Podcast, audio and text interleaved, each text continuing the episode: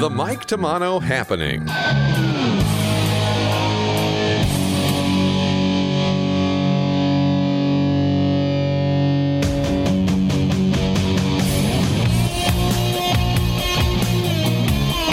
Joining us today is Tessa Fowler from Wyoming, a passionate artist, a wonderful photographer, a rugged individual, and someone connected physically and spiritually to wildlife.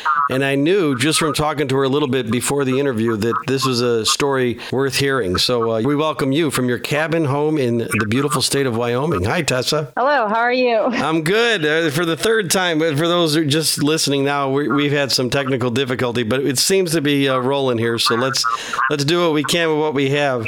You know, uh, your love, your obsession with nature is evident in all that you do. And the videos that you share and the writings and the the definitely your photography, which is stunning, um, really proves that the mountain life is you. But let's go back to the beginning and how your love of nature took hold. Well, um, I was born with it. I was born this way. Um, like I, I didn't uh, grow up this way. Um, but, you know, as far as like my family is concerned, um, they weren't involved with outdoors or hunting. Or my dad did take me fishing when I was little. We'd go up to Mammoth Mountain in uh, Northern California and uh, and visit there in the summertime and and I never wanted to leave. I just loved it up there. So um, that was like our family vacation. It was like my first real experience with with real mountains. You know, um, because you didn't grow up in the country. No, I no, I I actually grew up in Corona del Mar, California, which is. Uh, now considered Newport Beach, but it was a small town between Newport Beach and Laguna, beach, but I I grew up like my family knew I had this passion for animals, so you know at the age of five i had i i wanted horses and they got me a pony and i've had ducks and rabbits. And i mean i i it wasn't your normal i was not a beach girl put, put it that way. I, I don't even like the beach but um right yeah, so I would go out in in the foothills um, on Irvine Ranch. Um, you know, they're one of the biggest cattle ranches in in California at the time, and just hang out with the cows and and be out there and trap animals and bring them home and wow yeah so yeah. so you were always with the, so it was the critters that fascinated you the the natural world and, and ducks and, and cows and everything so anything about being outside uh, and participating uh, kind of yeah. drew you in yeah and in fact um, when I was little, like one year for, for Christmas, like my mom was like, and dad were like, what do you want for Christmas? I want I want fishing gear. I want fishing poles and fishing tackle. So, like, I spent I spent like summers out there fishing next to John Wayne's house. You know? Wow. you know, so so yeah, and I I mean I was pretty much self taught and everything. Um, like I said, my dad, you know, he did take me fishing once when I was really little, and then I I kind of enjoyed that and and I had horses and like I'd ride my horses every day. And so like my friends were my animals and yeah, you know, um, so I was kind of a strange child. so what, what was school like for you? I mean, growing up and going to school, did kids think like, oh, there's the, there's the, uh, the wolf child, there's the girl in the woods? I was not. I didn't have friends. I, wow. I was. Yeah, I did not fit in. I was uh, kind of. Yeah. So I mean, I just took it in stride, and you know, I, I got bullied a lot, but uh, you know that that just made me my draw to animals even more because animals, like my dad, he he he. he it's funny because he like mentioned this um, to me a few years ago. He says he says, you know, animals uh, will never intentionally hurt you where people do. And so when I was a kid, that was the case. You know, kids are mean and they bully you, but animals, unless that you you they feel you as a threat, right? They don't they don't have that in them to you know go out and you know unless they're looking at a food source like a mountain lion or something. But but generally speaking, animals have a kind soul and they understand and um, can feel yours and see if if you're a good person and kind and gentle, then they're going to respond to you a little differently than. Uh, yeah, that's very evident with dogs. If they think you're cool, yeah. they're they're going to be your best friend, and if they they feel like you're squirrely, they may snarl a bit. Yeah. Oh, definitely. Animals animals can can pick up on um, who you are better than people. You yeah. know, people people people are different different altogether. So I, I kind of, yeah, I kind of like I love my animals and I have lots of animals and I'm around wildlife. But it's been like that since I was a kid. I've always had a connection with with wildlife. Um, you know, like I'd bring home squirrels and birds and anything I could find, I brought it home. And my parents were like, "What are you doing? you got to put that back." so, yeah. Did you Did you bring home any snakes? Um, I we actually had a snake. Um, so yeah, no, I, everything, everything, yeah. lizards. I mean, I, I remember one time when I was little. Uh, um, I I bring all these animals home and I put them in my closet, and one got loose, oh. and my mom was like downstairs screaming, and there's a lizard down there. like, Martha, come get this thing out of here! And she had no idea I brought it in. Um, she thought it just came in from the outside, but I knew it was mine. so, as a young girl, you're you're getting these animals and you're spending time with them, and it had to unknowingly be educating you for what you would eventually be doing as a wildlife photographer, watching their behavior, watching their movements? Yeah i i you know even with hunting or with photography i learn everything i can about an animal. Yeah. like you know um i'm very particular about um like the animals i do hunt. Um but i i feel i have to earn it. Like i'm not just you know going to go and take whatever animal hunting wise um I have to feel like I, I, I have to earn it. So it has to be a challenge to me. If it comes too easy, I'll pass on it.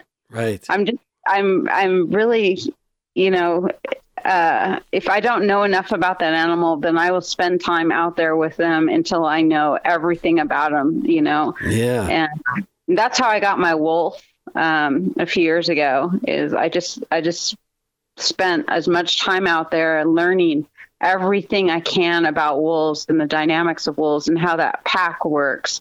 And, you know, and same with lions and bears. Those were my biggest passions. Um, you know, the large carnivores. And then now mountain goats and bighorn sheep the last few years have just yes. got me they they've got me. they got you.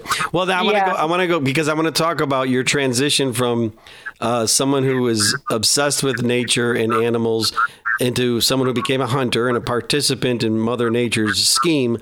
And I also want to talk about so you're you're you're what? You're a young adult and you say, okay, I'm heading uh, to Wyoming where the skies are blue and the miles are endless. Um, you know, I always had a draw to the mountains. Um, when I when I was little, um, I could see the San Bernardino Mountains from my my bedroom and I always felt that that's where I needed to be was in the mountains. And then, um, you know, uh, when I was uh, in my 20s, I was married to a Marine, and a, a, friend of mine that worked at the base stables, uh, he told me, he's like, you need to go to Wyoming. What do you, you know? And so um, yeah, when I was 24 and I was recently divorced, I just packed up my truck with $800 and my kid and my dog and my horse, and I just left. Holy cow. so you get to Wyoming, and how much yeah. did you know about the state? Well, you got $800, you got a kid with you, and yeah. you've got a future that you have yet to plan. So, uh, how does the eight hundred dollars get spent, and and what's your initial? So you get to this giant state with you don't know anybody. What happens? I break down in Laramie and there you go. Welcome to Wyoming. There you go. Yeah. Yeah, I break down in Laramie and it's October and it's it's coming winter and my transmission went out on my truck and so I just I just buckled down and I was um, staying in a hotel and I went next door to the Denny's restaurant and I said, "Hey, I need a job and I've got a kid." And you know, he was like uh, three at the time and the manager was great and she's like yeah sure you can work graveyard and i'll watch your kid and and so that worked out and then um you know, and then I went to, uh, I needed, I hated working graveyard because I was dealing with all the drunks. Right. You know, in a college town, of yes, course. right. Plenty of them. Yeah. Yeah. So I, uh, some mechanics came in and they're like, Hey, we're looking for, um, they're looking for like a, a oil change tire, um, technician on big rigs. I'm like, I can do that. Could you? so I, I got that job and I, I worked there and then I started dating the, uh, one of the guys that worked for uh, there and he was going to school for WyoTech. So he, he got my transmission fixed. There you go. And, yeah. And then we decided once he graduated WyoTech, which was uh, a few months later, I said, let's, let's get out of Laramie and, and head north. And we ended up uh, in Buffalo and then into, in Kaycee. So, wow. So Yeah. you, you head out and things start to fall into place. They just start to happen Mm-hmm. because uh, you had a dream and you get out there and some circumstances work in your favor. And so then you decide, okay, you're out there in the in the wilderness and how do you start participating in it? I mean, you can't collect a bighorn sheep like you did a squirrel. So how do you how do you get into all this?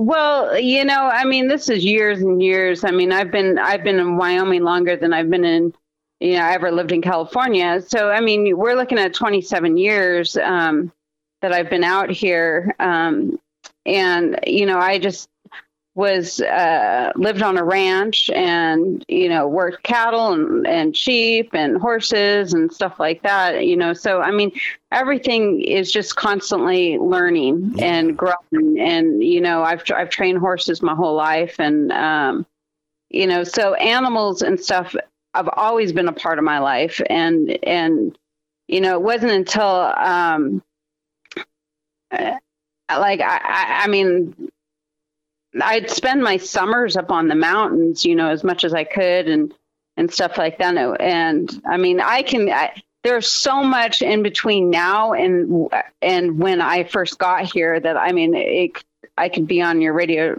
your podcast for days Yeah. and tell you these stories. So I mean, it, it- what you. I don't. I don't know. Like uh, basically, what you want to know here. Um, you know, from the time I Well, moved you became a hunter. So so here's Yeah. Have you ever hunted before you went to Wyoming? No, no. I've, I mean, but I was a military wife, so I've shot guns and and stuff like that, you know. And we used to go uh, out in Twenty Nine Palms and mess around and stuff like that. But no, I didn't. I didn't start hunting until I was uh, 25 here in Wyoming. I first thing I ever hunted was a jackrabbit with a 22. You know, um, but no, I've always had an obsession for mountain lions ever since I was a kid and, and wanted to see them up close. And the ranch I worked on, they're like, well, you need dogs to, to, you know, see mountain lions. And I was like, okay. So I went and got hounds and Nothing's and- getting in your way. There you go. no, no. If I want to do something, I do it. And so I got hounds and started training them. And then I built a business, a hound business. I was raising and trading hounds and selling them all over uh, the world. And I was the first woman lion hunter in Wyoming. Wow. So now, not coming from a hunting background, but uh, being uh, totally into animals, I want to explain this to people because people who don't hunt, they don't they don't understand the passion and the love for the animals. And I think you touched upon it when you talked about how you have to deserve an animal that you're uh, after, and that they you have to you have to learn everything you can about them. And I don't think people, the, you know, the public who don't hunt understand the connection there. And so was that was there a dilemma when you first started or did you did you understand the dynamics of hunting? No, I there was no dilemma. I mean, I grew up in a non-hunting family. They were not an anti-hunting family. Um, we ate meat, you know. We and you know uh, understood where food comes from and and you know ranch life and stuff like that. So that there was never um, I was never pushed like to to be an anti-hunter or to be pro-hunting. It was a, I was a non-hunter. Uh, from a non-hunting family. So um, no, living on a ranch and, and doing ranch work and stuff like that, you you understand, you know, where your food comes from, and you understand, you know, that these animals are, are going to be used to provide food. Right. So it, it's not. It wasn't like an issue for me. Yeah, I, I love I love wildlife, and but there's also you have to understand that these animals need to be managed and being a, a ranch wife and a ranch, you know, um, Work, someone that works, yeah. on, works on a ranch, you know, I, I, I did a lot of depredation. So, like, if a lion would come into um the cattle or the sheep and kill them, you know, I was worked with game and fish on on on getting the with my hounds, you know, Right. to uh, work on the depredation of, of trying to figure out okay this was a lion this was a bear or whatever you know so the management point part of it was easy for me because you can't have too many predators in one area and you know especially with with cattle and sheep and stuff like that. So none of that was ever an issue for me. Um you know it just it's just it was just easy. It was just e- an easy transition from being a non-hunter to a hunter. There was there Yeah. It, It was seems like it seems like the background in husbandry and ranch working and stewardship. It was a natural progression.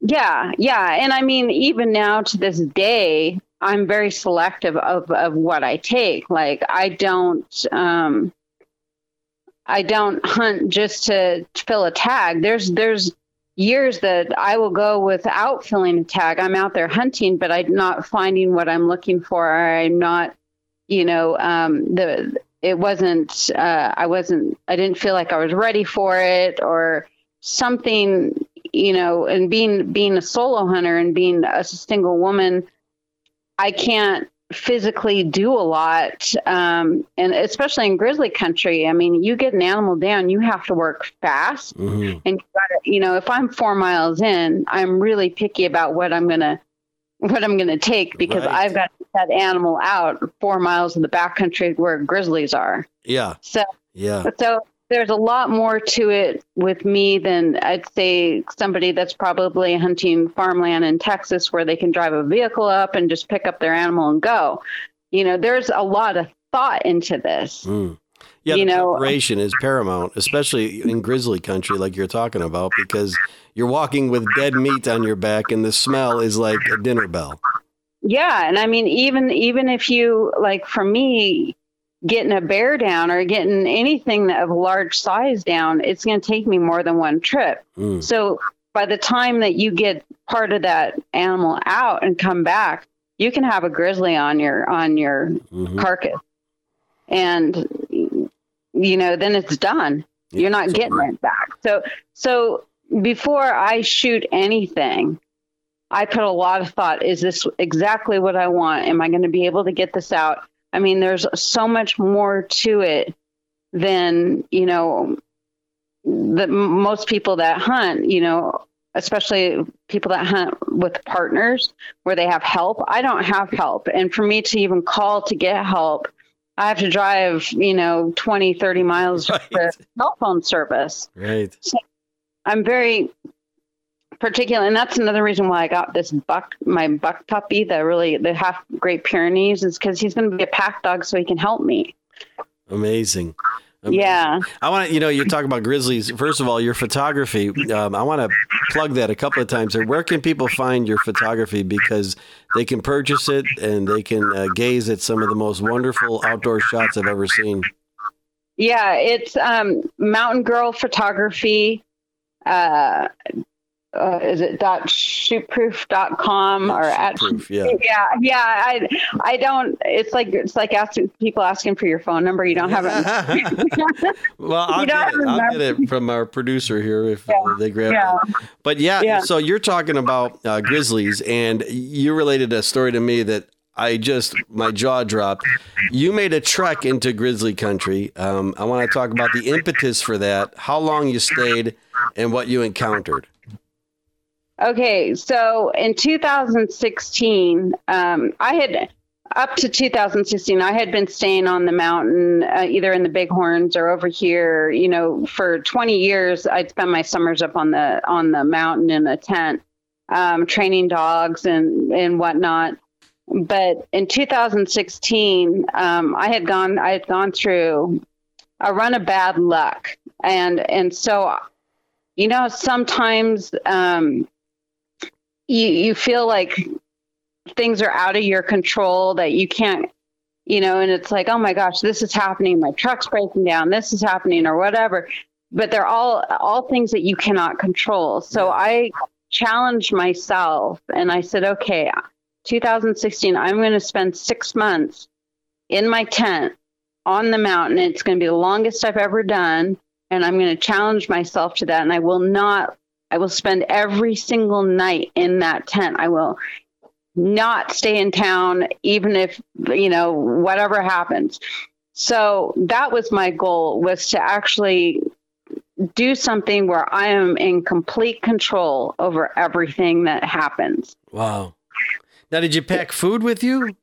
Well, yeah, I mean, I, I, I had my dog, so I had my vehicle. It's not like I was out there backpacking for six months. I couldn't. There's no But you stayed physical there. way. You stayed day I and stayed, yeah, I stayed in a wall tent. I have to move every 16 days here, at five air miles. So I can only stay in one location for 16 days, and I have to go somewhere else five air miles away or further, and then you know constantly moving. So just packing up camp, and I think I had um, three three dogs, four dogs with me at the time so I had I had the dogs and the tent, and you know, all I had to have all my food like um, in the vehicle because it, it it has to be hung in a tree. It has to be somewhere where, where the grizzlies can't get it, Yeah. you know. And so it's it was a huge production, so to speak Yeah.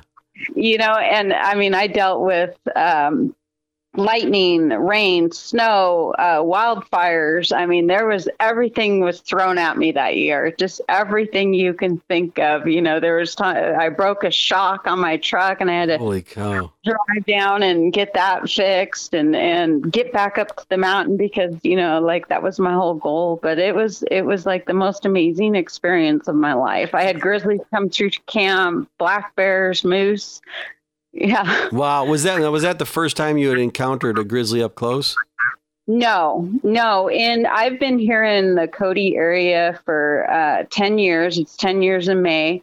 And i've had uh 26 close encounters with grizzlies and a handful of them were very sketchy where i had to have my dog save my butt Holy cow! So, so you're you're watching the behavior of grizzly bears, and they're they're coming into camp. So, what what do you do? You're alone. It's you and the dogs. You're in a tent, and here comes this you know this fur covered tank. What, what do you do? it's usually in the middle of the night when they show up. Um, and so I would have like a couple of my dogs in the dog box, and then I'd have two in the tent. And uh, the dogs in the dog box would start barking. Well, the bears really don't. I mean, they don't care. Right. So I've had I've had them come up to my tent and sniff the tent, and I could see they the dogs are barking. I could see the tent moving. I could hear the bear out there, and it's mainly I just told the dog to shut up because I wanted to go back to sleep because I don't like being woke up. Um, the bears, if they don't have a reason to stick around, they're they're not going to harm anything. You know, if there's no food accessible in they're just going to check it out and leave. You know, I've, I've, um, I did have one bear um, that was up to shenanigans. He was a young bear, a grizzly, and he kept coming through. And he he would take my dog's water bucket and and take it about thirty yards and drop it. Yeah, I mean, it was just like I'm like, okay, that's enough. Um, and and then he'd leave, and I usually get about the, the same bears that would come through uh, the location, and they got to know who I was, and they got to know, you know, what the surroundings and stuff. So I really never had an issue with them in camp, um, other than them just passing through. Um, That's you know. amazing. So now you were there for six months. So you went through the gestation period for the for the spring. I'm guessing. Were there were there sows with cubs? Um, there, I've run into them. Um, the the sows with cubs really didn't um, come through my camps. It usually was the bigger boars that would come through. Um, I, I moved my camps to different locations. So like early in the spring in May when I first went out there, I think no, I first went out there April 15th or right around eight, beginning of April. And um, I I didn't have it's usually the big boars that come out first and then the sows and cubs come out later. Um, so by the time that my camp I would basically follow the snow line up. Mm. So I'd start kind of at the face of the mountain in April, and then I'd kind of just move my camp up higher and higher and higher as the snow melted. And so I really didn't have, I really don't have issues with grizzlies in the middle of the summer. Most of them are up on moth sites, like way up in the rocks above the tree line. Um, so I really don't don't see many in the middle of the summer. It's usually the spring and the fall that I have the most issues with grizzlies. You know, that's a that that's an amazing thing uh, because you knew how to interact uh, with bears. Mm-hmm. Some people, you know, we've heard, you know, there was that documentary of the guy that you know wanted to turn them into pets, and, and oh, they ended geez, up finding his shoes. You know, it's just yeah. bizarro world. But the respect that you had, and you kind of watched their behavior, and you you made it through. Um, that's that's a book. I mean, it's an amazing yeah. story. So then you yeah. come back. You're six months living in a tent in the mountains. You come back, and while you don't live in an urban society, you do have to acclimate yourself back into normalcy. And and how was yeah. that for you? That was tough. I had a hard time sleeping inside. It took me months to get used to sleeping inside, and and this is this is well in um, end of end of October.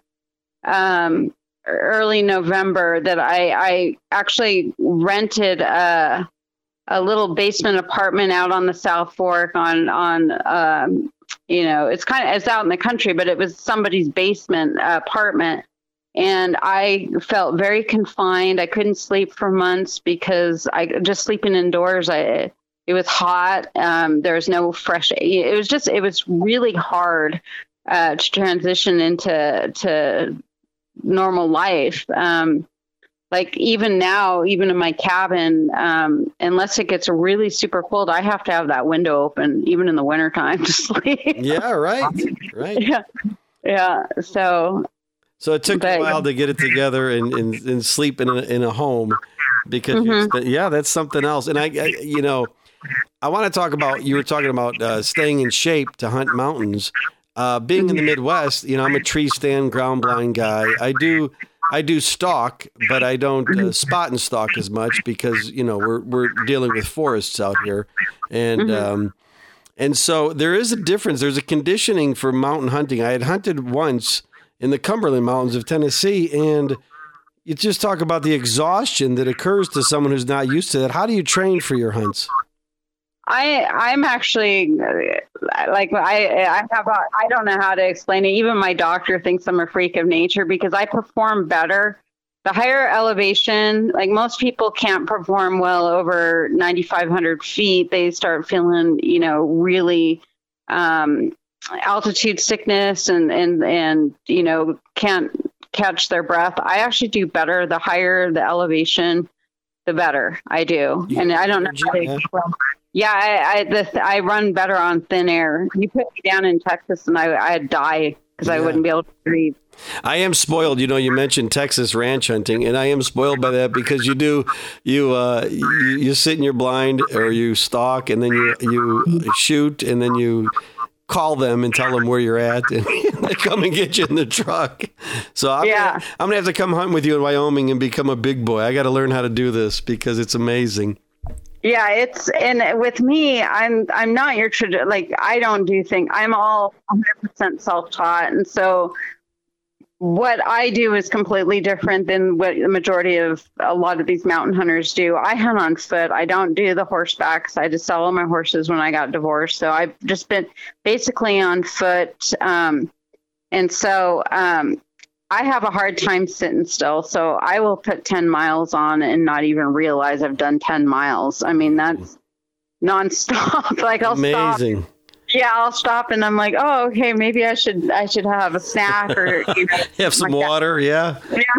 But But- for me to to sit and, and I can sit in glass mountain goats all day long, but Yeah. anything else like I get bored with and I have to go. But um yeah, no, it's I hunt different. I, I do a lot of tracking, like all my um, carnivore hunting. Um, I'll do a lot of tracking with bears and, and lions and and follow them. If if I don't see tracks or sign in the area, I'll go somewhere else. I'm like, oh, there's no bears here. Yeah. Wolves are a little different, you know. Um, wolves are the hardest animals to hunt. Yeah, tell us about your wolf hunt. I want to hear about that.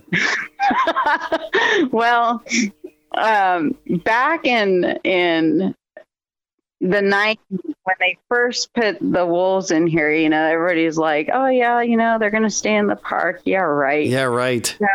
Yeah. So back in 2005, um, my business partner uh, that I had my hound business with, he was over here with um, the dogs and over here in sunlight um, hunting and uh, the wolves. He was on a lion track, and the wolves ended up getting Charlie and tearing him in two. And he was the first dog killed in Wyoming by wolves, the Yellowstone wolves that left the park. Um, and so I kind of had this like vendetta. You're right. You got Charlie. I'm gonna avenge, I'm gonna avenge Charlie. yeah, exactly. So so when they opened the wolf hunting here um, the second time, um, I just I just spent all my time in the area near where Charlie got killed, and I knew there was a pack of wolves that had been hanging out there, and I just spent all my time just watching and looking and hiking and and and seeing where they were and calling to them and getting them to call back to me and and I just happened to get really lucky and uh, I knew there was a pack in in this in this drainage and it was one drainage over from where Charlie got killed and I I was actually in camp and drove out there and uh, I heard him and I was calling and calling and I was like, oh, maybe I can get him to come in. Maybe I can get him to come in. And I didn't think I could. And I looked over and there was one like literally like 20 feet away from me. And I was like, oh, geez, okay. And I was on this little two track road and I was like, okay, I got to get my gun and get out of this truck, uh, this truck without this uh, wolf seeing me. And then I hear these four wheelers coming up the road. And I'm like, are you serious? Oh, they're gonna blow it. Yeah. Yeah, they blew it. The wolf took off. Like they didn't know. They were just out, you know, fooling around on the mountain. And uh, yeah, and so I was like, oh well, I'll just go back to camp and come back in the evening and try again. And I was heading back to camp, and I just happened to look over to the right, and I see that same wolf, like half a mile down from where the, where I, it was before. And so I get, get out of the truck and I walk up to it. I like I had photographed this wolf two weeks before, and I had gotten 300 photos of it, and it it, it wasn't bothered by me. So Oh, this one's for Charlie. yeah, and I was just, you know, I thought about it, and I'm like, well, you know, this wolf let me get all these photos of it. You know, he's kind of cool, and I'm like, you know what? No, I'm like, no, he's he might be a nice little wolf, you know, sweet now. But, you know, he's he's still a wolf, and he's going to do wolf things, and And he's And- now. So he wasn't with a pack. He may have had a kill or something stashed near. no. The pack had the pack had left him. Oh, oh, have- now, why do they leave? Because they're old and they're just not a, Um, not alpha anymore. No, he he was part of um, the the area that I found him in was considered a rendezvous spot. So what a rendezvous spot is is the pack will come in and they leave the younger ones in the rendezvous spot while the older ones go out and hunt. And so uh, he he just didn't go like when the pack collected all the young he just stayed by himself and and was kind of like okay. So he was just on his own. Um pack had left. They were two drainages over and he was just there so. Bad news for him. Should, Yeah, should have ran with the pack. he he should have and and you know he i guess he felt like okay whatever. So i i went up to him and it was 30 yards like not even 30 yards. It was like under 30 yards. And yeah, that was the end of that. But Yeah. yeah, But- amazing. So now you have filmed so many animals. I want to talk about, um, Mm-hmm. you know, the way that you do your photography. You capture the essence and the character of these animals. Especially, I'm looking at your your sheep photos. By the way, people can go to purchase your stuff and to see your stuff at mountaingirlphotography.shootproof.com. yep, that's it. Yeah, That's, it. And yeah. um, so I want to talk about filming sheep and mountain goats, or uh, filming Mm-hmm. them, or, or shooting them with uh, with your camera. That pres- Mm-hmm. presents a lot of physical challenges, is, and it's it's a dangerous situation because you re- they have an uncanny ability ability to be on ledges or to Mm-hmm. climb what looks to be straight up. It's it's. I, when I was in Colorado, I watched the stone sheep and I couldn't even tell how he was ascending this mountain because it looked, from my perception, to be flat, and it was just it was eerie, you know, to watch this happen. So let's talk about some of the perils that are presented when you hike up these mountains and go after these sheep and goats. hmm Well, sheep and goats. For some reason, I have this this really unbelievable connection with with sheep and goats. Um, they, you know, they, they they they're not like afraid of humans, but there's a lot of people that, like you said, can't capture them where they look natural. Yeah. You know, um, and I I don't know what it is. I've I've I just have had this obsession with with sheep and goats since since the first time I started uh, I ever photographed them. Um, where I can actually sit in with them and they interact normal with me. Like you know, um, if you've seen my videos where the the I don't know if you saw the one of the uh, nanny mountain goat with the triplets. She walks right the babies. What the heck? I was like, this is like, this is amazing. This is like something. It looks like it's staged. It, it's amazing. Yeah, they they come right to me and they feel comfortable with me, and it's funny because it, I try to shoot them out of you know I try to hike into them, but sometimes I'm not lu- that lucky, and I you know they'll they'll be visible from a road where I've had uh, actual photographers come in behind me with their big lenses and stuff, and the sheep and goats move off. They're just they're like nope, not doing it, and I've been sitting there for two hours with them photograph and they'll lay they will lay right next to me like Yeah. You know and if an animal sleeps with with you right there a wild animal can sleep right there with you then you know there's trust Yeah. Yeah, the, the uh, my daughter and I were looking at the the baby goats, and it's just it's as if you're in, in. now, how far are what are your your normal shots? How far are they? um i oh, most of the animals that you see on my website are all under 50 feet even the grizzly bears Holy cow! Hmm Wow, it's amazing. It's amazing, Yeah. and, and the, the bighorns and the the the grizzly bears. I mean, you have a a bunch of photos for sale that have a darkened background, hmm and th- this series of portraits is Mhm. just stunning. I mean, I got to tell you, that's some of the best. I mean, it's like they have you captured their personalities, and so when you're taking these shots and you go through your roll of film or your, you know, in the digital world, your whatever it is, Yeah. your roll.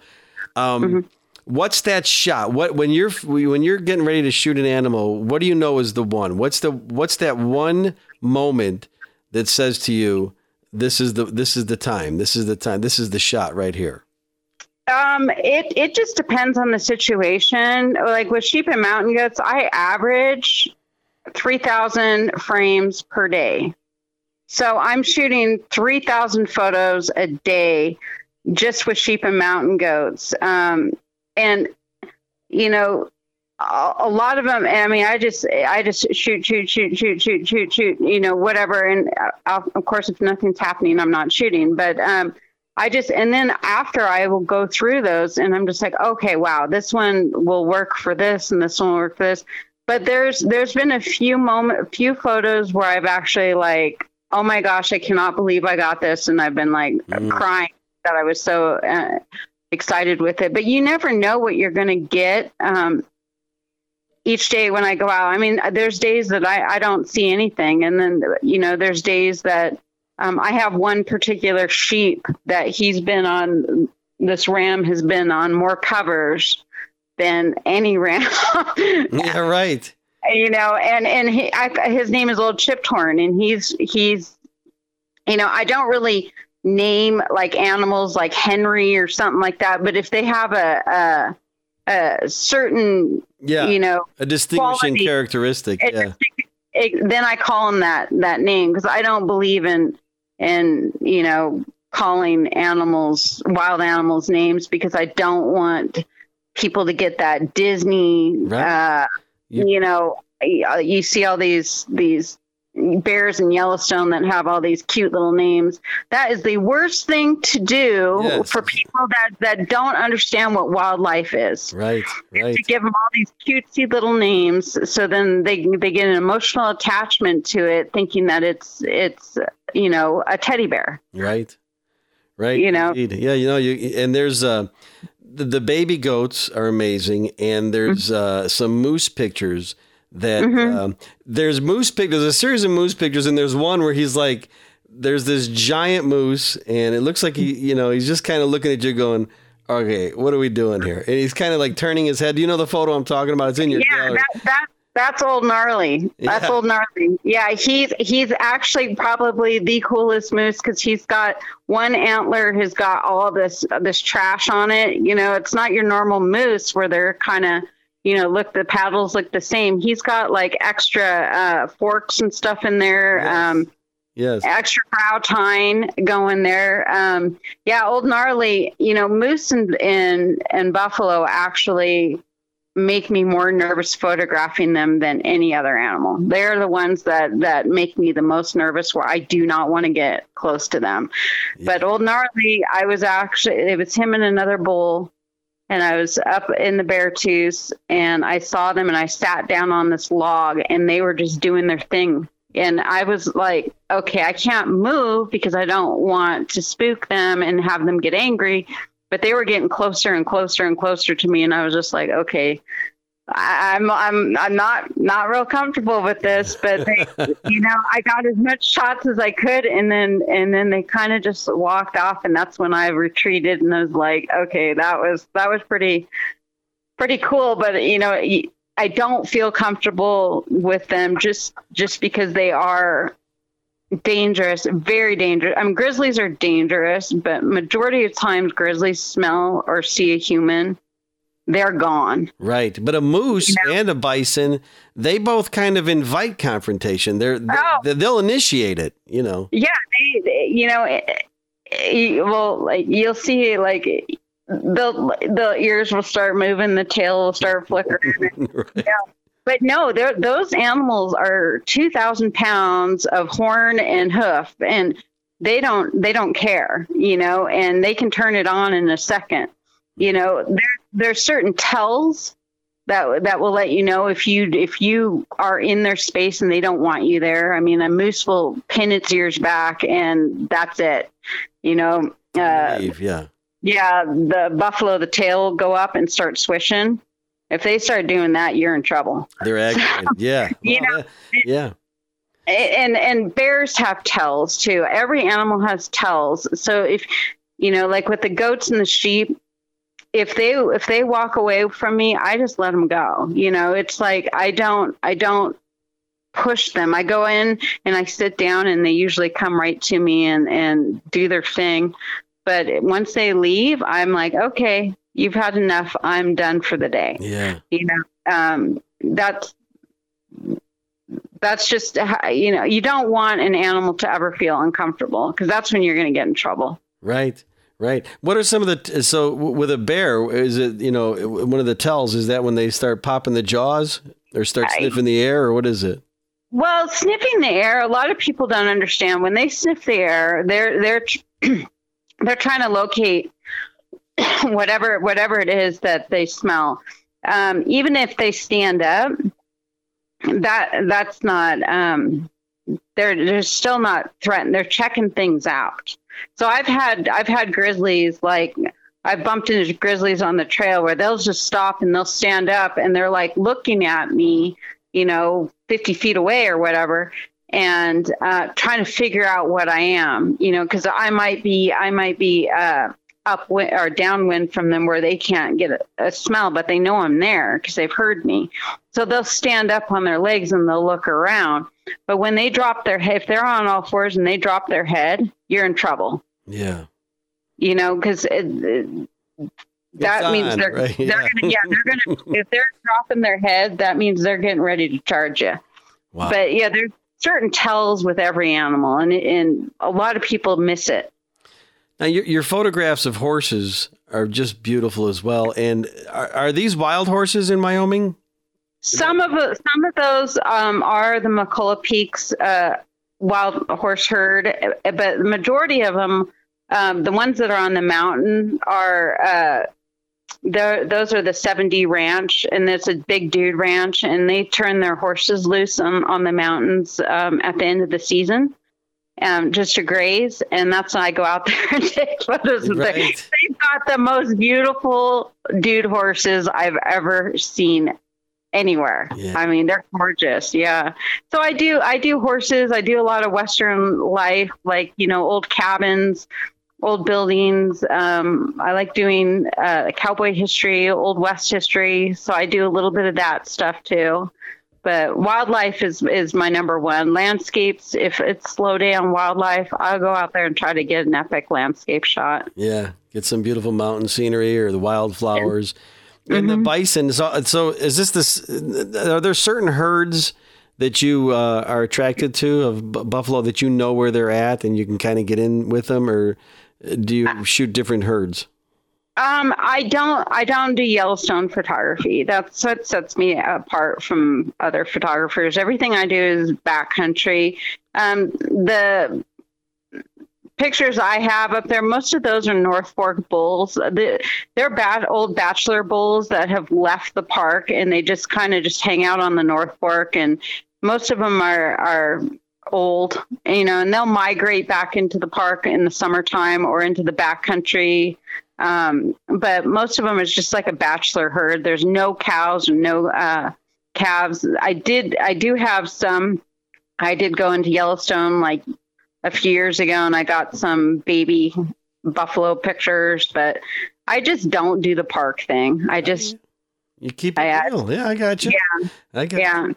And it shows. These things are just amazing. Um, but uh, you know, my daughter and I were looking at them, and she's like, "It looks as though these animals are posing for her." I said, "That's that's time spent with animals because you know you get some of these these baby goats and baby sheep looking right at you, and uh, and then the." Uh, the buffalo, it's like like I said, or the moose when he's like looking at you, you could say he's looking right at you. Uh, There's no way that he's not. And then uh, Yeah. the fox, you've got a lot of great fox pictures. There's something about the fox. I see um, foxes on my way to work every morning, and I just love them because they always look like they're having a good time. Yeah, they, they, they are very curious and they don't have a big fear of humans. Um, so um, the fox photos you got to get in wintertime because in summer fox look like coyotes. They look Yeah, horrible, ready, you know. yeah. So you've got to get them in the wintertime. And so um, majority of the fox photos, there is a snow background, which really makes them stand out and pop. Mhm. Uh, so, but yeah, no, the fox around here, um, and it's funny because like a lot of the snowmobilers up here on the mountain, it's like they they toss them toss them their snacks and stuff, and so fox really don't have a fear of people. Right. So, so, so they're pretty easy to photograph compared to like coyotes, which you know they've they've usually if someone sees them, they're shooting at them. So Oh yeah, there there was one. There was a, a fox that had her kits under a tool shed at my other house that I lived in a while back, and uh, I would come home and, and see her, and, and I would feed her, and and then one day I was coming home for, and so this went on for you know about a month.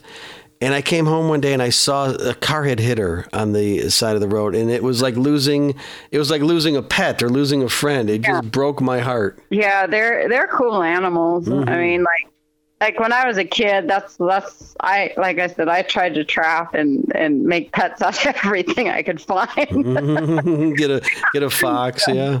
Yeah, yeah. I um, I really wanted a skunk, and my I would set a box trap out behind our our place like every night, and every day it was like I'd go out there in the morning, it was tripped, and I'm like, what the heck? My mom was going out there and tripping it because she did not want me to catch a skunk. yeah, no fox in my house. That's funny. Well, let's talk about your hunting a little bit. Um, once again, people can go to mountaingirlphotography.shootproof.com and see your gallery and order your stuff. Um, Mm-hmm. So, for hunting, what is the majority of your hunting? If you know, to fill the freezer, what is it? Uh, oh well, I, this I I I really had no interest in hunting. I I don't know. I'm kind of a weird person. Like I I love la- large carnivore hunting. So lions, bears, and wolves are what I've pursued for over 25 years. Lions majority up until uh, 2015. It was strictly lions. That's all I hunted with lions with my dogs. Um, like I said, I was I was raising and training hounds, selling them to Canada, Mexico, all over the United States. Um, so that was my my business for years, and then um, it wasn't until 2015 that I uh, started hunt. I wanted to. I was living in grizzly country, and I was like, oh my gosh, I should hunt black bear because this is cool. So I started hunting bears and then wolves. Uh, we just had our wolf season reinstated. Um, so five years ago. So I've been hunting wolves too. But yeah, since I bought this property and I have whitetail on this property, I was like, well, I'll, I'll just fill the freezer this Yeah. way. So yeah, I got a I got a a whitetail buck here on my own property. Um, this last fall, and he is the best whitetail I've ever eaten in my life. And I, I, what you don't know is before I started doing photography, I was um, an executive chef. Oh wow! Well, that's that'll be our next interview. Holy yeah, cow! yeah, yeah. And I specialize in wild game, so yeah, Perfect. Yeah, yeah. So you had the recipes going. And when you talk about black bear, now in Wyoming, um, are they predominantly feeding on berries, or uh, because that that'll makes a big that makes a big difference with bear meat on what they're feeding on. Um, spring bear, obviously, they don't have much um, in them. you know, they're eating lots of grass and and and so our season closes on June fifteenth. Here we have kind of a short season for spring. It opens May first, closes June fifteenth. But a lot of the areas you can't access because like like this year we've had so much uh, spring snow that you really can't get into a lot of areas to hunt bears so fall bears yeah berries um, lots of vegetation we have I don't, I don't know how many rose hips, berry, uh, strawberries, um, the wild strawberries, the uh, currants, um, you know, uh, elderberries, raspberries, but they have to compete with the grizzlies here. So our black bear uh, is it. It's kind of hard to hunt them because it's we have such a predominant grizzly population compared to our black bears that it's eh, and they the the black bears won't hang around if there's a grizzly around. No, so I think only you hang around if there's grizzlies around. yeah, yeah. so you're a self-taught photographer, in addition to a self-taught hunter and uh, hiker and rancher. But but so when you started shooting, give us some tips for uh, people who want to maybe because I always thought you know taking a video camera with me or taking a camera with me into the woods is a great way to increase your hunting skills because you're watching behavior that's natural. Um, hunting season's not on, especially with whitetail. They're not as uh, wily as they are once they hear that first gunshot or see people in the woods. Um, Um, you know, my hunting actually helped me with my photography because I've been hunting a lot longer than I've been doing photography. I've been doing photography, you know, professionally since uh, 2015. It's been my like full time job. That that's that's how I make my living is is selling my photos. So. Um, there is no other side job or income or it's just that's how i make my living is my photos so what i would recommend to people that are just starting out um, you know get familiar with your camera first of all your equipment. There's a lot of people that buy their equipment and and don't know how to use it. Right. Um, you know i was lucky enough to have a mentor um, that I reached out to years ago and ended up being a very becoming a very good friend of mine.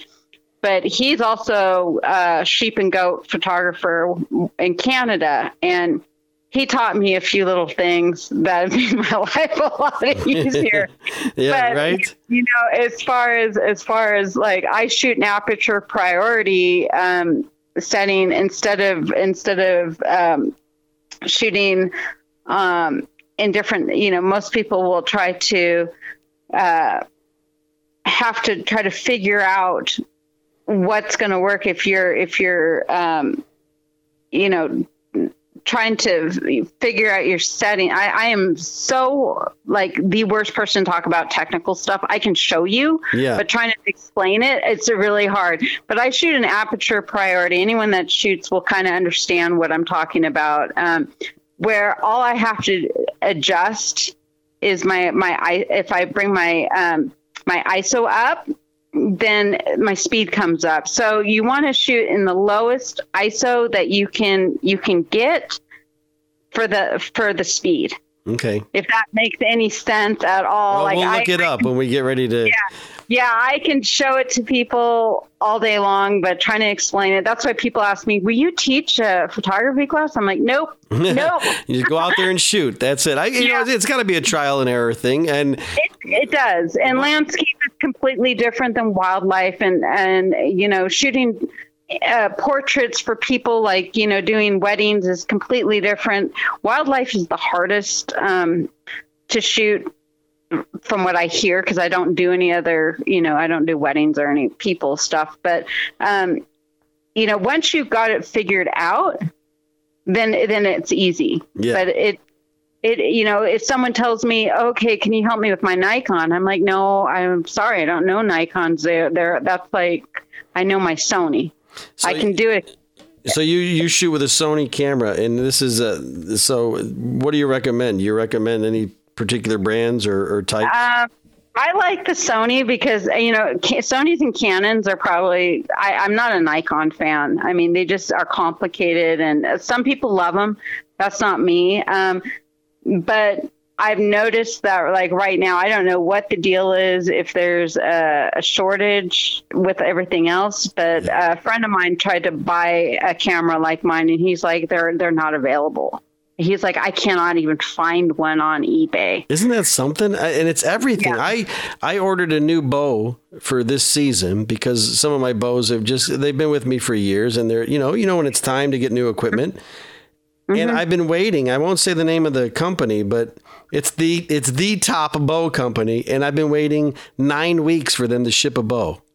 Yeah and that's that's probably uh, probably you know short compared to what you know same with jeep parts you know like uh, for my my jeep uh, you know i was waiting for parts and my mechanic says he was like i can't everything is back ordered. It's yeah. everything. It's not you know well, I, and I believe it's by design, but that's a believe me, that's a whole political oh, show yeah, we could do. Yeah, oh, I'm, I'm, with you there. Every this yeah. whole thing that's been going on is is all yeah, don't get. You gotta be you gotta be asleep to not think that uh, we have an enemy among us, and that's about as oh, far yeah. as we'll go. But uh, and I don't and I don't watch the news because I don't need I don't need the stress. So I seriously smart.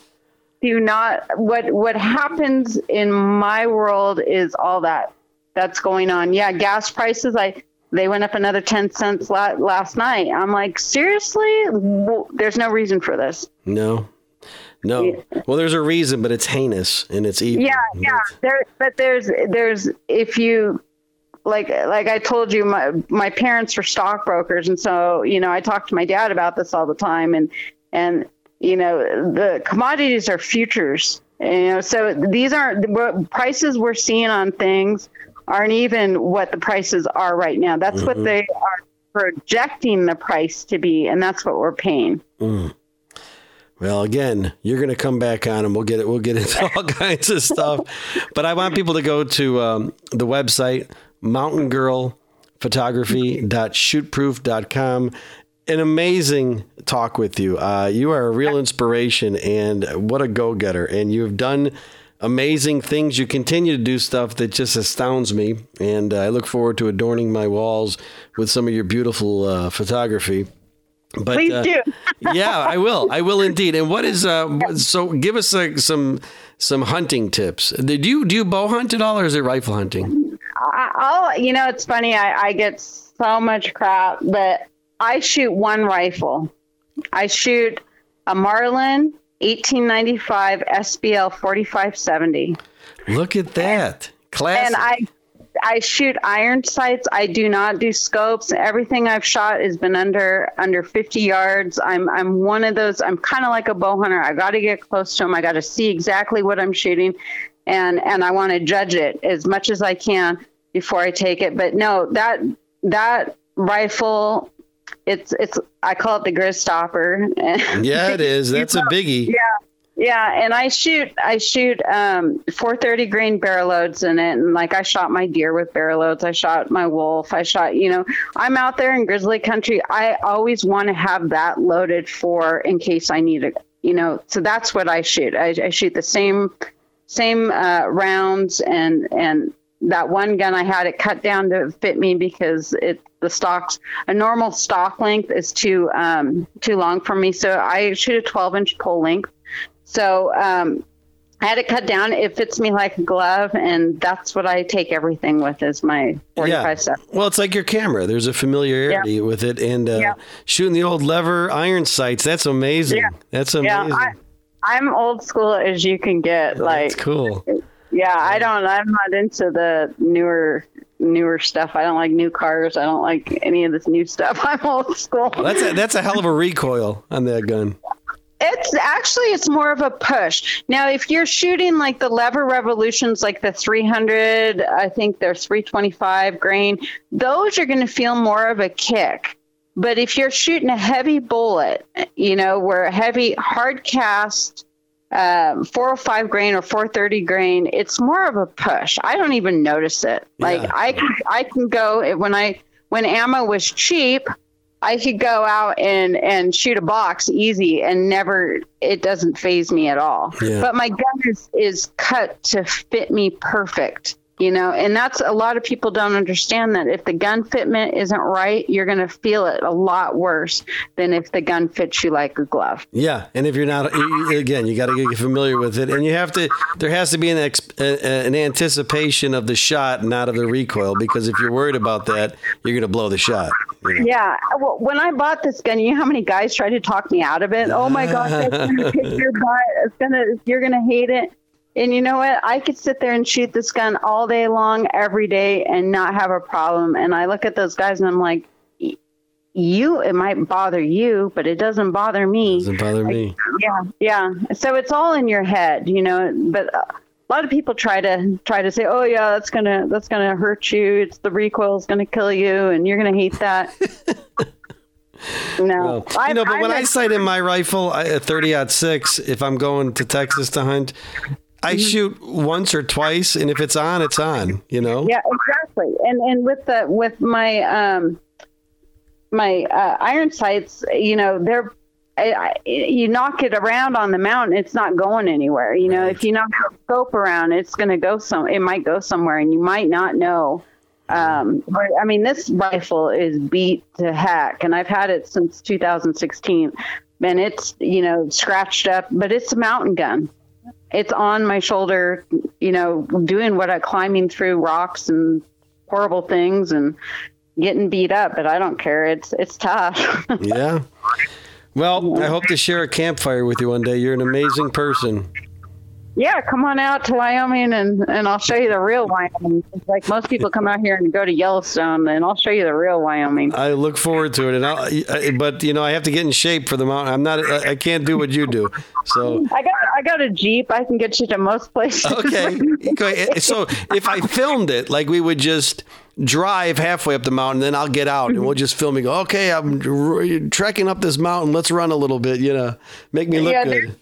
There are some places I can take you in the Jeep where I take a lot of my friends that don't hike that will knock your socks off. I mean, just absolutely like above 10,000 feet up in the, you know, above the tree line. And, you know, there's, there's Jeep trails everywhere. Yeah. So, yeah. Amazing why I got- stuff. so what? So what's your- what's the day for you? Uh, what do what do you got planned uh, for tomorrow? What's what what are you what is your agenda? Oh, well, tomorrow's another boring day. I have to take my Jeep in, get new door pins, and I got to go to the chiropractor and get my, my, I've had a neck issue. I hurt my neck. split. Yes. Yeah, it's killing me. I I split my own wood. So for my cabin, it's all wood heat. Um, so I split my own wood, and, and last April, I, I hit, when I was splitting wood, the uh, maul hit wrong, and I could just feel a vibration go up into my arms and into my neck. And so it's been bothering me since April, and I've done, tried everything. And so I'm finally going to the chiropractor tomorrow because the doctor says I, he thinks I have a bulging disc in my neck, which isn't good. No, that's a pain in the ass. Man. Yeah, so I'm trying to get all that done and get back up to the mountain. But we've had rain almost every single day for the last week and snow, three feet of snow up on the mountain. So it's kind of just laying low until I can get back up there. Welcome to June in Wyoming. Three feet of snow on the mountain. Yeah, yeah. it's just amazing. you never know. When I did the six months up there on the mountain, it snowed every month. So Tessa, we've talked about how you came to Wyoming, what you're doing in Wyoming, what you've done in Wyoming, but let's talk about some of the conservation efforts and some of the, the some of the things you're involved with now. Now that you've become who you are and got very comfortable as the mountain girl, um, tell us about what's going on in your day to day now. Well, basically, you know, as far as photography, so my schedule this this is kind of um, you know, I, I I have a I have a schedule every year. So a day, it- yeah, okay. So a year in the life of uh, Yeah. Okay, So so from May until um, Oct- October, end of October, I'm mainly focused on mountain goats. Of course, there's there's other things that are going to be tied in there with the mountain goats. You know, if I bears, you know, bear hunting and things like that, um, and and getting up into the different landscapes and stuff. But mountain goats are my main focus from May until end of October, and then from October until March, it's basically bighorn sheep. Those are my two biggest um, passions as far as photography goes. And they're two of the things that a lot of photographers don't really focus on. Um, most people you see are doing the deer and the elk, and you know a lot of a lot of other uh, game animals, but uh, sheep and goats are kind of overlooked as far as you know something something cool to something different. Yes, yeah. So goats, goats are my number one passion, Yeah. and I I am a, a member of Rocky Mountain Goat Alliance. I'm also a member of um, the Wild Sheep Foundation, Wyoming Wild Sheep Foundation. These conservation groups, also um, the American Bear Foundation. These conservation groups um, are very important to me because they are putting money for hunters and people to enjoy in the future right. and uh, you know a lot of a lot of photographers especially yellowstone photographers do not give back to conservation Now let's you know because you're involved with the conservation groups in western states especially are seem to have a deep respect for the land and the creatures. Um, you know, living in Illinois, there's a lot of red tape. There's a lot of a- animal rights people in, infiltrating uh, fish and game and fish and wildlife. Uh, Michigan, for example, has a they won't let you hunt dove, which is the number one game bird in the world. Um, Mm-hmm. it, so we get we have to deal with a lot of that. I'm not as familiar with Wyoming. I know that there's some politics that enter into Yellowstone and Mm-hmm. things about that and the the outlier areas.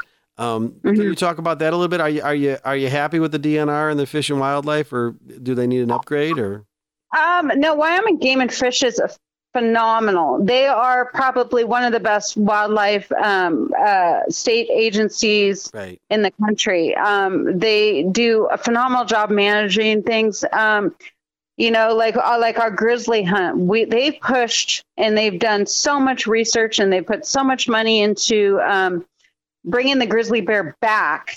You know, because in the '70s they were basically pretty much wiped out, and so now the grizzly bear has been recovered. For years now it's been recovered. Since like 2012 we we meet our our uh, criteria and it's it's continually growing from there and the feds keep shutting us down. Well it's not the feds it's the animal rights group taking us to federal court and shutting us down.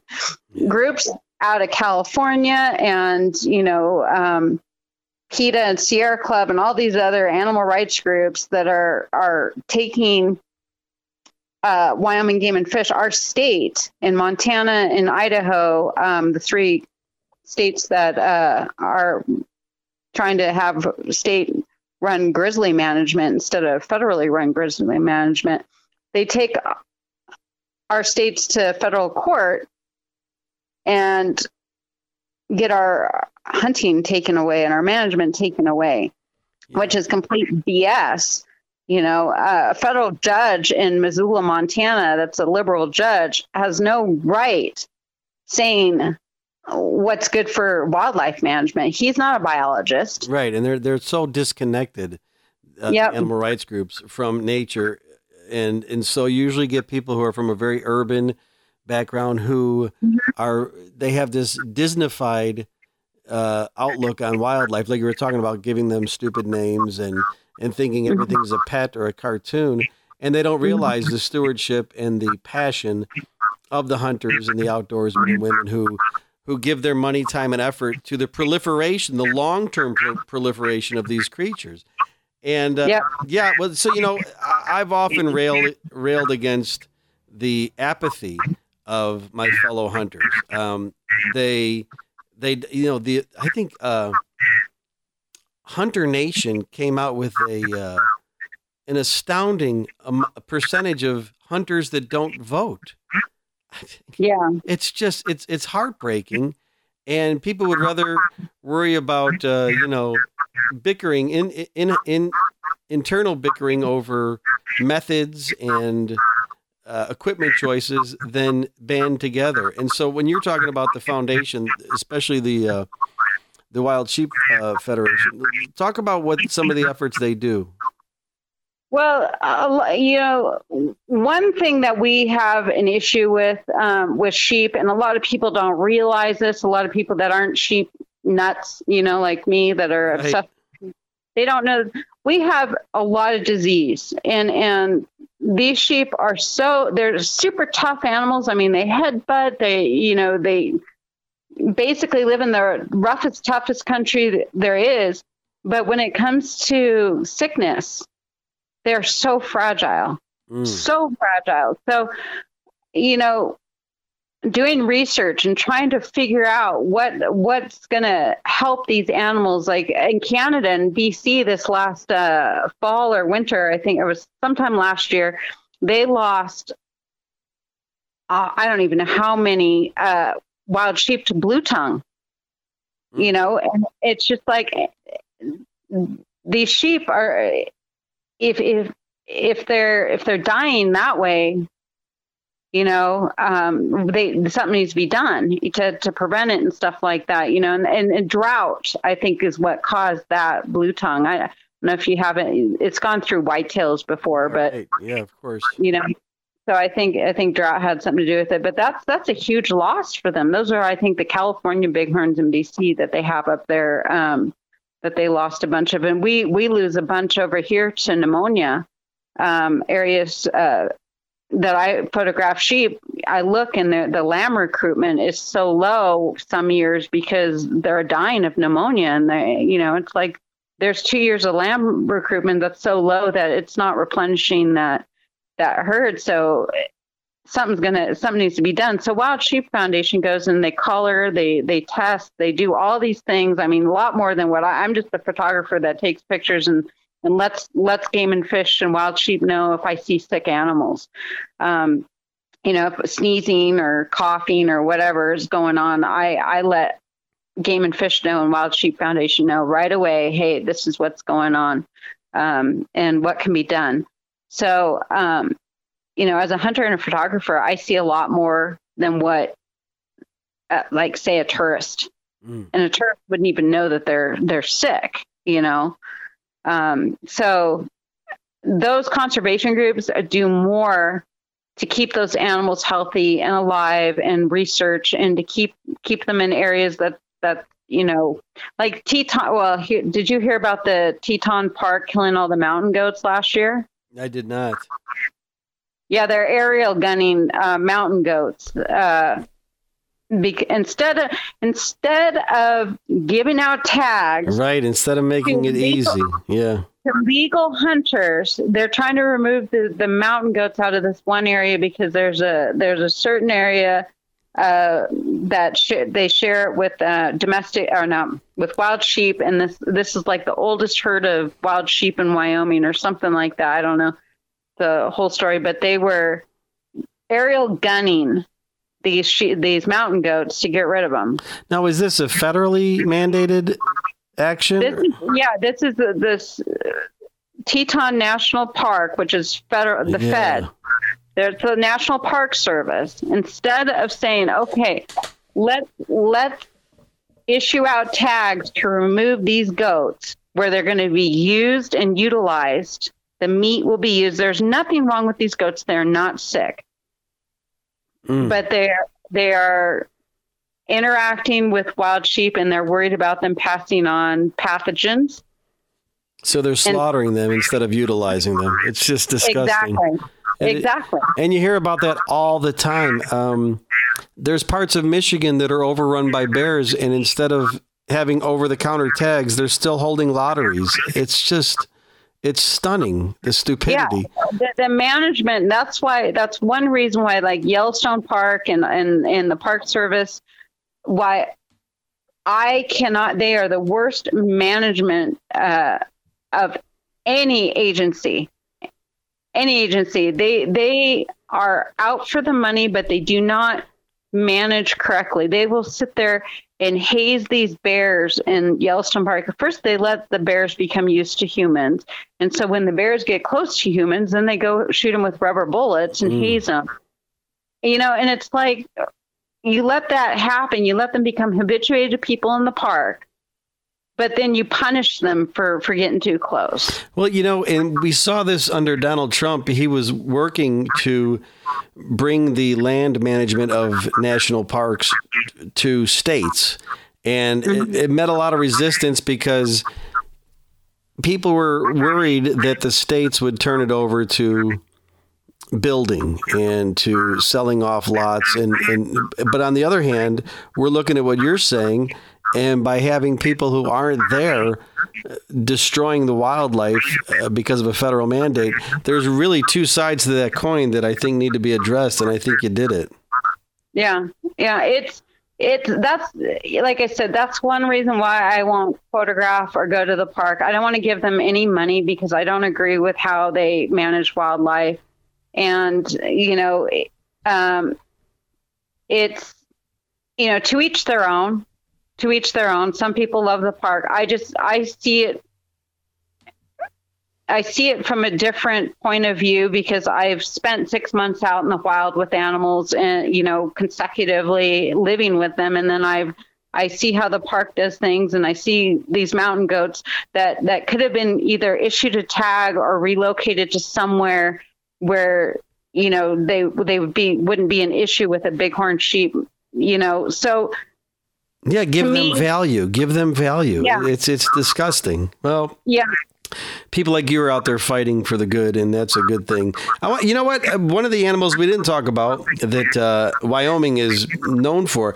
When I first became aware of hunting in Wyoming, it was my my father's friend who was uh, a great guy, and he would take us on great deer hunts to Georgia and Wisconsin. But he would go to Wyoming for the antelope, and the pronghorn antelope is uh, not only a, a gorgeous animal, but it's such a unique animal, you know. And so, uh, talk about how you film those little speed goats. Well, I, you know, I'm not a I'm not out on the prairie or the plains as much as I am in the mountains, and we do have a few that that kind of get up in the little uh, higher elevation. In fact, yesterday I was amazed because I actually had one right here across the the creek from my my cabin, and I was I was surprised that it was there because that's just not I've never seen one out here. But they are Wow. they are like you know they people call them goats speed goats and stuff like that they are their own species of animal they are not like anything else in the in the united states Right? Yeah. Yeah they are amazing quick animals beautiful animals they're probably um i i honestly don't sell as many antelope photos as i do anything else just because i don't think people understand them Yeah. you know and i don't They're, they're so unique. They're s- such a unique animal because they're not an antelope uh, by Yeah, they're genus. not. They're they're of the more related to the goat family, but like you said, they're not really a goat either. They're a pronghorn. No. Yeah. Yeah, yeah. They're their only they're their only uh, only animal in the like this area that is not related to anything else in this. You know, it's it's they are kind of crazy, but they are they're cool. They're cool animals, and uh, they they won't like if you see them, they'll they'll run through fences. They they don't like jumping fences. They'll just all. run. They'll just dart right through it. They yeah, they try to. Some of them will try to jump, but yeah, yeah, they're they're not. They were not meant to be fenced in. No. Okay, that'll not. be if if I plan a hunt in Wyoming. You and I'll hunt antelope together. Yeah, I used to be an antelope guide. so now I got an in. I got an in. yeah, yeah. That's Yeah, I amazing. don't, I don't guide. I, I do take, uh, you know, select few of friends. I'll go with friends and, and family, but I, I, I guided for years, and it's just not my thing. Um, it's different when you take somebody that's got that passion, like you know.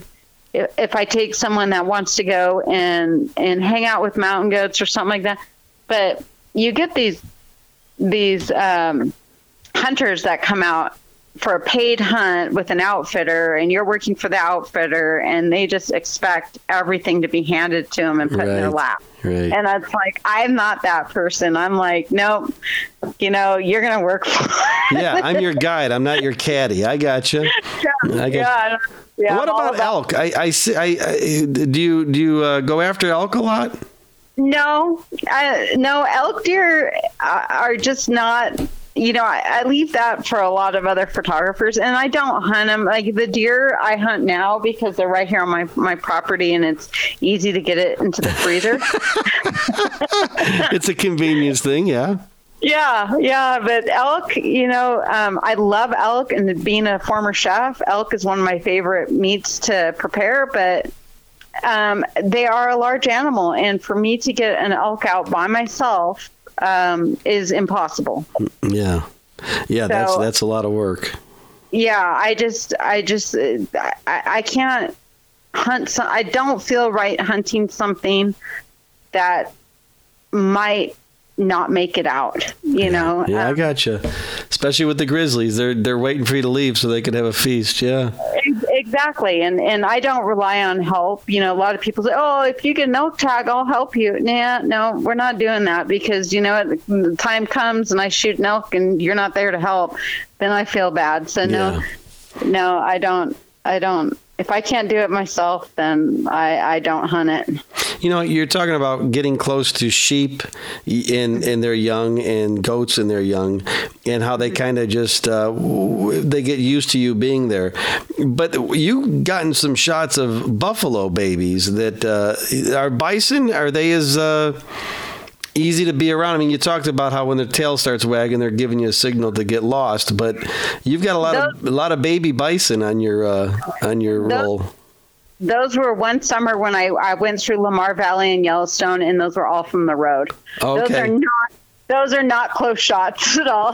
Yeah. My cam my camera is a 24 to 600 millimeter, so I can shoot macro all the way out there to um, you know long distance. So yeah, no, no, those uh, those were those were Yellowstone, and Yellowstone does have rules as as people should know by now that you're not supposed to be within like 25 yards of a of a buffalo or a moose or anything like that. Yeah, But, you someone know, learned the hard way recently about that. yeah, well, it happens every year, multiple times. So, yeah, no, um, like I said, those were uh, those photos are probably from I think 2019 or 2018 in Yellowstone. And like I said, I don't I don't do the park thing. I was I like going through Lamar Valley to go to. Uh, Gardiner, Montana, and I'll take the park just because it's it's shorter than driving all the way around. Yeah. So I'll do that, but and I don't go hang out in the park and do photography. But yeah, the the buffalo. No, I don't. No, I'm not getting close. There's a if people go to mountaingirlphotography.shootproof.com and look at your gallery, there is a picture of a bison calf seeing Mm-hmm. its reflection in water, which I think sums up the essence of the wild. Yeah, yeah, a- that that was a cool shoot that day, and that was you know I was early in the morning and I was out there by myself, and I I actually did hike down to uh, the Lamar River, and that calf was on the other side of the river, and so I was probably you know within. I don't know how wide that river is. I was a little closer than than than off the road, so to speak, um, shooting from the road.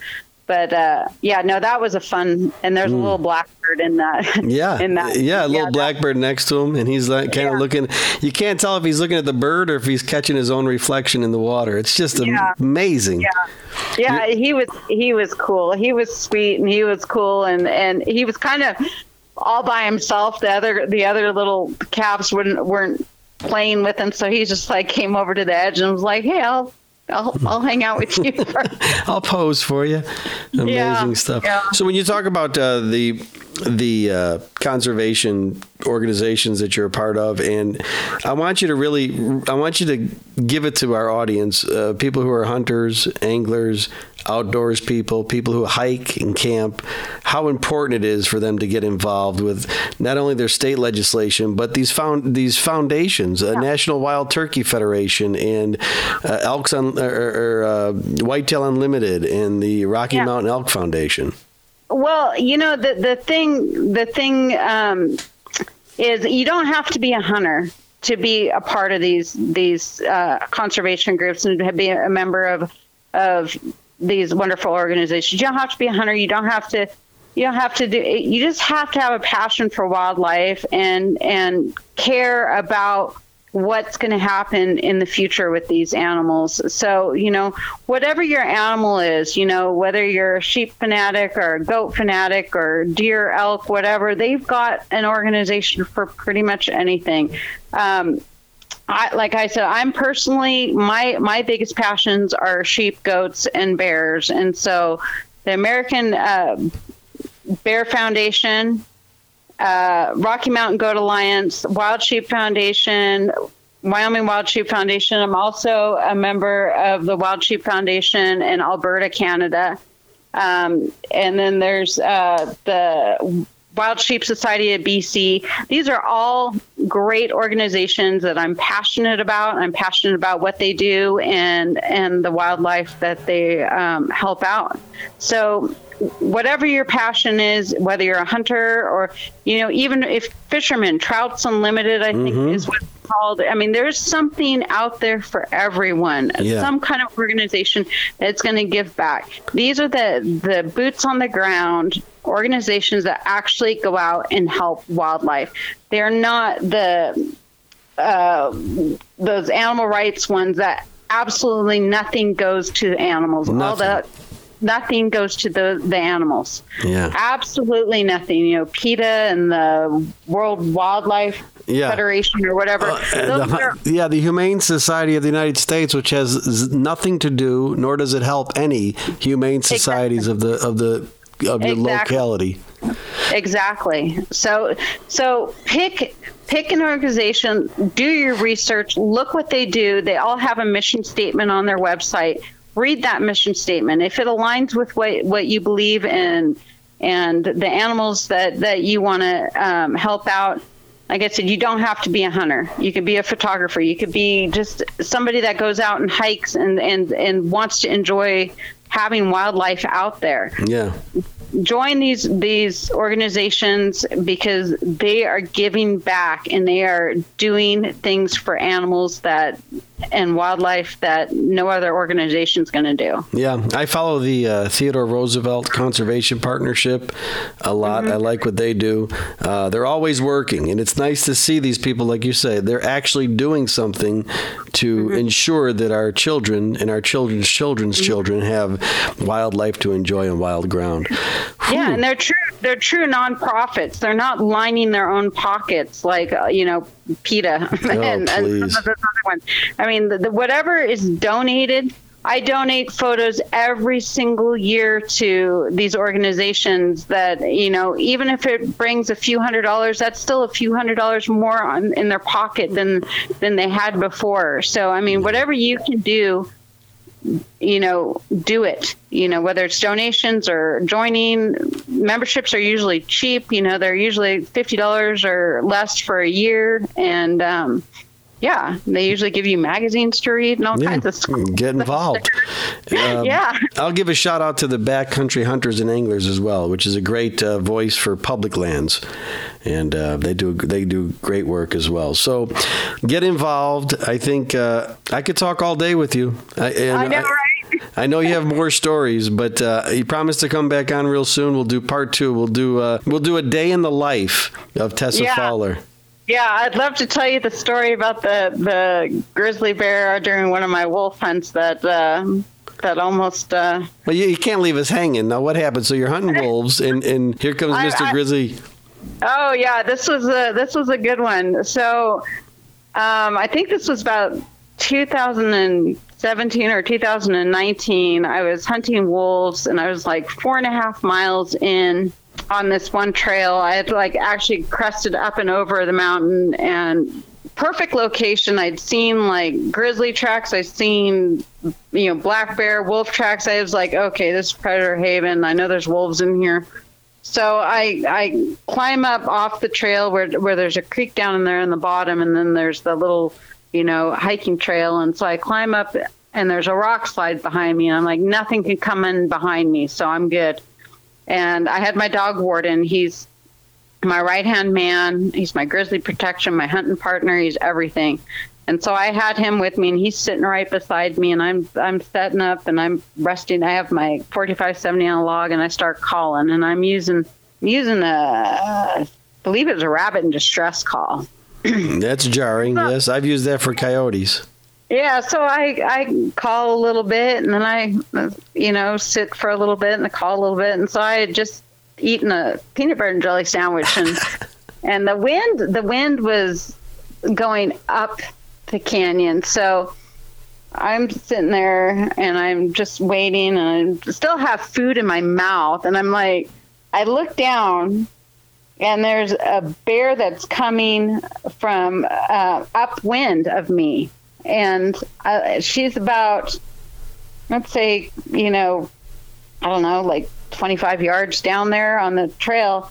And i was like okay she's just going to walk on by and not even see me because the winds i had the advantage and she stops and she looks right up at me and starts coming and i'm like oh shit i'm like are you seriously Good- She wanted no. some of that peanut butter and jelly sandwich, I think. Well, I think the call. I think what what what had happened was she was downwind of me, and I had been calling, and she had gone down through um, the brush along the the creek bottom down there, hidden, you know, and she'd come and hit that trail and was coming. She knew exactly where I was. It knew exactly where I was. I mean, she had stopped, looked right up. I mean, I didn't say anything. The dog didn't do any bark or anything, and so she starts coming up, and I I stood up and I'm like, hey bear, you know, uh, I was like, don't do it, don't do it. Just I'm here, I'm human. Hello, and she still locked. Her eyes are locked right on me, and my word, he's down there my my side and he's just whining because he he he knows what's going on.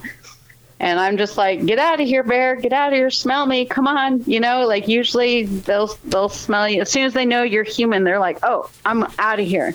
Nope. She kept coming, and she kept coming, and so I had I had food in my mouth. I'm still chewing, and I'm I'm Wow. recording this. I'm recording this with my phone. I'll have to send you the video, and I I'm I'm recording. I have a, I have my gun in my one in one hand, my phone in the other, and Warden's down there whining, just and I'm like, hold, I'm like, get ready, Warden, get ready. He's like, Mom, this ain't gonna end well. yeah, he, because he's. I mean, this is what he's trained to do is is to protect me from grizzlies, and I'm like, get ready, Warden, get ready, Warden. And she kept coming. I'm like, Bear, get out of here, go, go. You know, I'm doing everything I can, waving my hand. Well, sure, you know, yeah. And she kept coming and so she gets about 25 feet away and she's right behind a tree. And she has never taken her eyes off me. She didn't even notice the dog behind beside me. And i'm i'm ready locked and loaded with the 45 70 i'm like bear i can't i don't want to shoot you because i want to deal with the feds you know because you have to like mm-hmm. get investigated if you shoot at one of their bears so finally, she gets about 25 feet. I'm like, that's close enough. I was like, get her, Warden. So I threw him over the log and sent him, and she did not even see him. I mean, he was right there in her face before she even noticed he was there. Holy cow. She was that locked in on me. What do you think now? Do you think it was the rabbit in distress call, or do you think it was the Yeah. smell of food, or just you? No, it, it was it was the rabbit in distress call. This was fall. It was like September, and you know bears go into their pre-hibernating, you know, uh, where they are just constantly just Yeah, wanting. gorging, yeah. yeah. So she was a rabbit in distress call, and um, so anyway, so he he gets right in her face. I mean, he's just right, comes right under her front feet and just like right right there, and then she she rears back and she's like, "Oh crap!" And then she spins around on her hind legs and just starts booking it down the hill. And he's, I mean, he's on her butt. You could see him pulling hair out of her butt. Holy cow. yeah, yeah. And Wow. so, so he's trained. I mean, he's he's a hound. He's trained. He's a bear dog, and but he's trained to only take a bear so far, and then to come back to me. So once he knows that she's on the run and is leaving the country, then he'll come back. So I'm watching on the GPS, and I'm calling, letting him know I need him to come back. So he goes about 900 yards with her, and then comes back. And I mean, I'm I'm like shaking like my adrenaline is going like through the roof you know and so i'm like okay i'm packing up and i'm out of here and i have four and a half miles to get back to my truck over the hill and guess where You're wondering if she's got an ambush planned, right? yeah she went that way and so the whole way out i'm like i'm like looking i'm like Warden, just just keep your eye on her and stuff like that but I hope she Yeah. kept running, yeah. Oh yeah, she was about a, a three or four year old sow, so young, young bear, and those young ones, they were the big old ones. I don't worry about them at all. It's those young ones and the sows that I worry the most about because they're unpredictable. Yeah, they're curious and they haven't Yeah. they haven't learned. Yeah, exactly. They haven't learned, and they they you know she's so I don't call out. I don't call use mouth calls anymore in grizzly country. Nope. See you so you taught each other something. Yeah, She yeah. knows when she comes in for a rabbit in distress and the- to check for a dog, and you know not to use a rabbit call in grizzly country.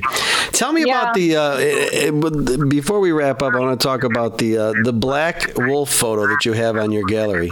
That's that's the wolf I got. Is that the one? Well, we've come full circle in our story. Wonderful. Yeah, I got like I said, I like two weeks before before. Um, He killed Charlie. No, he didn't kill Charlie. Charlie killed one of his ancestors killed Charlie because that was back in 2005. Well, he And paid so- for the he paid for the sins of his father. Yeah, or his grandfather. Yeah, or right. Yeah, but he came from from the same area, so I, I'm assuming he was related to that pack. And but no, that that wolf, um, I actually had like a good relationship with that wolf. But you know, when it comes to hunting, you have to kind of turn that off.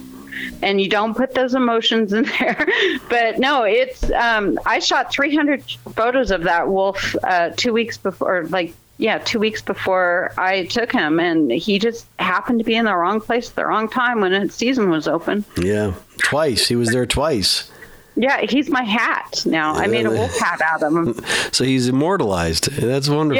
Yeah, yeah. So I, I well, I said that like when Charlie died, I was like, I'm gonna get my. If I ever get a wolf, I'm gonna make a hat out of him, like a mountain man hat. Yeah. and that's what I, I made a mountain man hat out of that wolf. You know what's amazing about bison is uh, the American buffalo. Like most animals, if it starts raining, you'll notice like whitetail will hit the dirt. They'll stop because it throws Yeah. their senses off, and and other animals will stop moving. Uh, you know, they'll be a little more cautious in the rain or snow uh, once it starts to blizzard. But a buffalo herd will turn and go into it. They they they're they're a they have a constant bring it on attitude, which I find amazing. And you have a great photo on your gallery of a uh, a buffalo covered in snow on his face. Yeah, I, I, I, I don't know which one. I, I've shot so many. Most of those photos, I could, I could tell you exactly what day I shot it and, and stuff like that. I can't think of which one that is. Yeah, right well, he's got, he's got a face covered in snow, and he's facing the storm. He's gonna bring it on. Oh, okay. Yeah, yeah. No, they're they're cool animals. Like I said, I don't. I try not. I actually had um, a good rapport with one for years. I called him. He was Mr. Buffalo, and I mean that's not a, still not a name. It's a description. But he uh, he loved me. Like honestly, anytime I was out there photographing, he'd he'd see my vehicle come up, and he'd just be like, "Hey."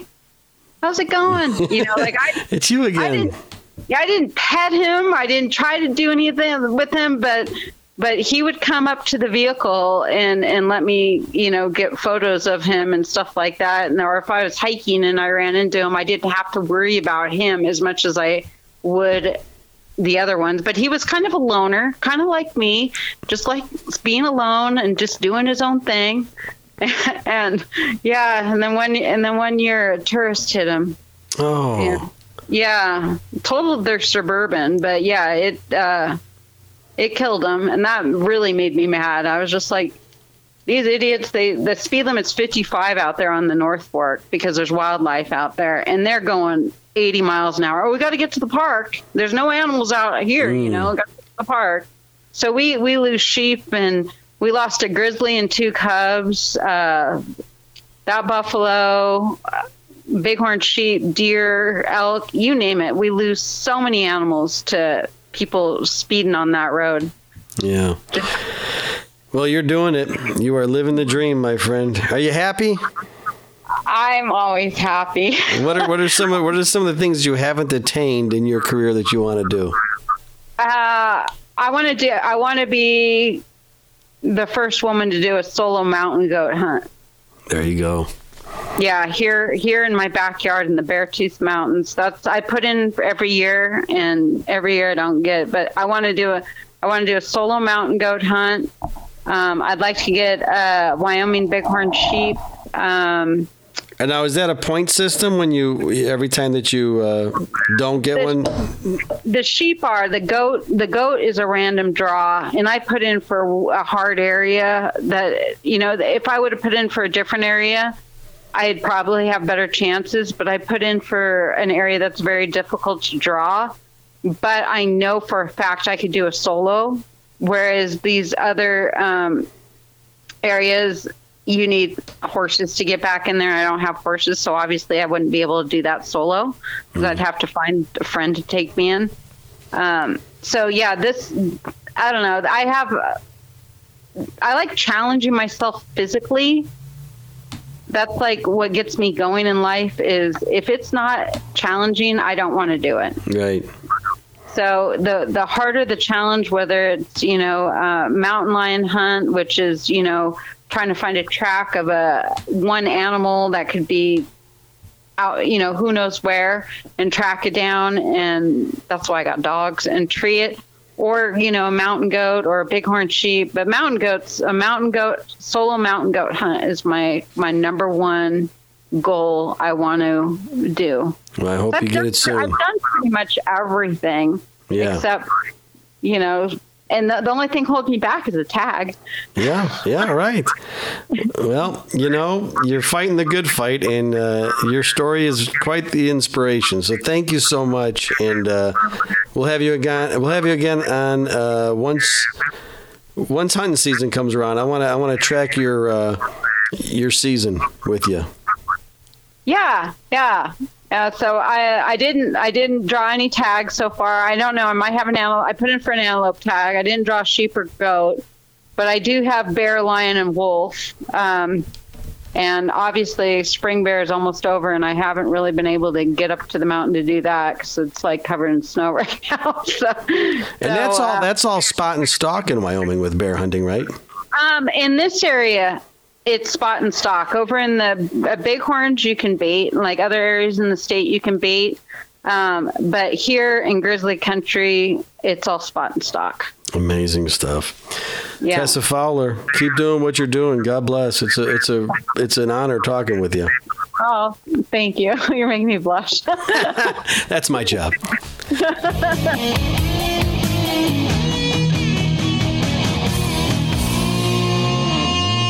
Mike Tomano Happening.